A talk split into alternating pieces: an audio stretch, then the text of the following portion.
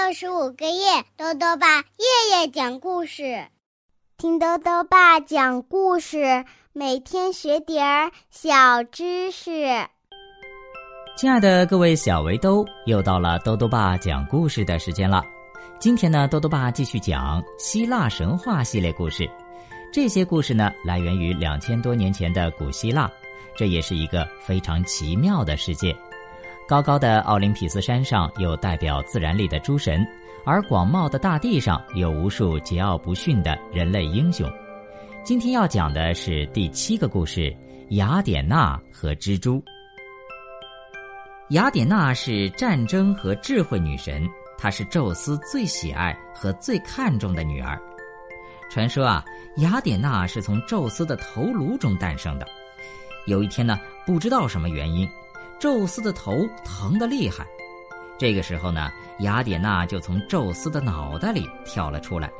她诞生时就头戴光芒四射的头盔，身披华丽的铠甲，手持闪闪发光的长矛。众神看到她，无不赞叹和惊讶。雅典娜心灵手巧，才华横溢，因此呢，她也是妇女针织和缝补的保护神。人间有个少女叫阿拉克涅，她有一手非凡的编织和刺绣本领。每当这位少女干活时，其他神女们都会前来观看。大家都说啊，这阿拉克涅的手艺这么高超，一定是雅典娜亲手教的。可是呢，阿拉克涅根本不承认有这么回事儿。他说：“我的水平比雅典娜高多了。你们要是不信。”就让雅典娜来和我比试一下吧，我一定不会输。这个消息呢，很快就传到了雅典娜的耳朵里。雅典娜听了这样的话呀，心里很不高兴。于是呢，她变成了一个老婆婆，来到阿拉克涅那儿，并向他提出了友好的忠告：“姑娘啊，请你听我一句劝吧，你可以和你的同胞一起比试手艺。”但是千万不要和雅典娜争高低。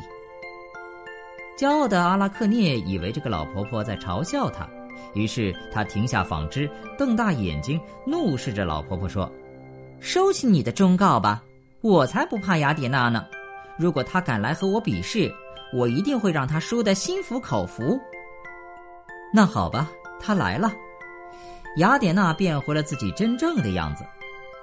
面对着光彩照人的女神，所有人都吃惊的说不出话来。但阿拉克涅却毫不动摇，他要和雅典娜比试一下手艺。雅典娜看到阿拉克涅竟然如此自大，再也不能容忍了，于是她接受了阿拉克涅的挑战。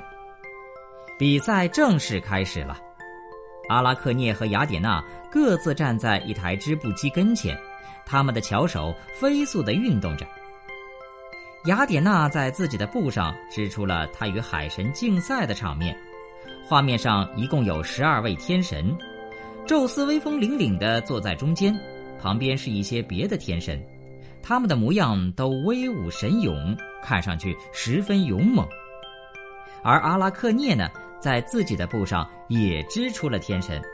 但是他织出的却是天神们的缺点和错误。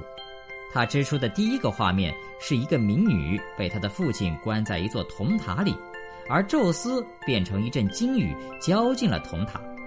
第二个画面指的是民间姑娘欧罗巴如何被化身为公牛的宙斯所欺骗。阿拉克涅织出的画布精彩极了，雅典娜也忍不住赞叹他的手艺。但是阿拉克涅对神灵的侮辱，使得雅典娜非常愤怒。于是雅典娜拿起一个梭子，狠狠地砸向阿拉克涅的布，并把它弄得粉碎了。受到侮辱的阿拉克涅忍受不了，他回家就上吊自杀了。消息传来，雅典娜知道后非常震惊，她跑到阿拉克涅家里，伸出手摸了摸阿拉克涅的额头。雅典娜动了恻隐之心，她用橄榄枝洒向阿拉克涅的身体，很快阿拉克涅又活了过来。雅典娜让他复活了，但是呢，把他变成了一只不会说话的蜘蛛。他说：“活下去吧，阿拉克涅，因为你侮辱了神灵，所以我把你变成这个样子。为了让你永远记住这个教训，你和你的子孙后代将永远这样生活。”于是呢，从那以后啊，阿拉克涅的子孙后代就变成了蜘蛛的样子。好了，小围兜，今天的故事到这里啊就讲完了。下面呢，又到了我们的小知识环节。今天啊，豆豆爸要讲的问题是：为什么可以人工降雨呢？豆豆爸告诉你啊，人工降雨有两种办法。第一是向云中施加干冰，降低云的温度，使云中冰晶能够冻结更多水分，使冰晶长大变重之后降落成雨。第二呢，是向云中播撒化学晶体。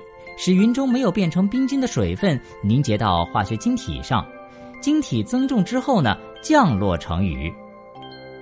最后呢，又到了猜谜时间了。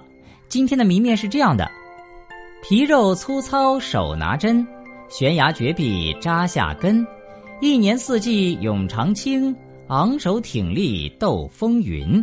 打一植物。再说一遍：皮肉粗糙手拿针，悬崖绝壁扎下根。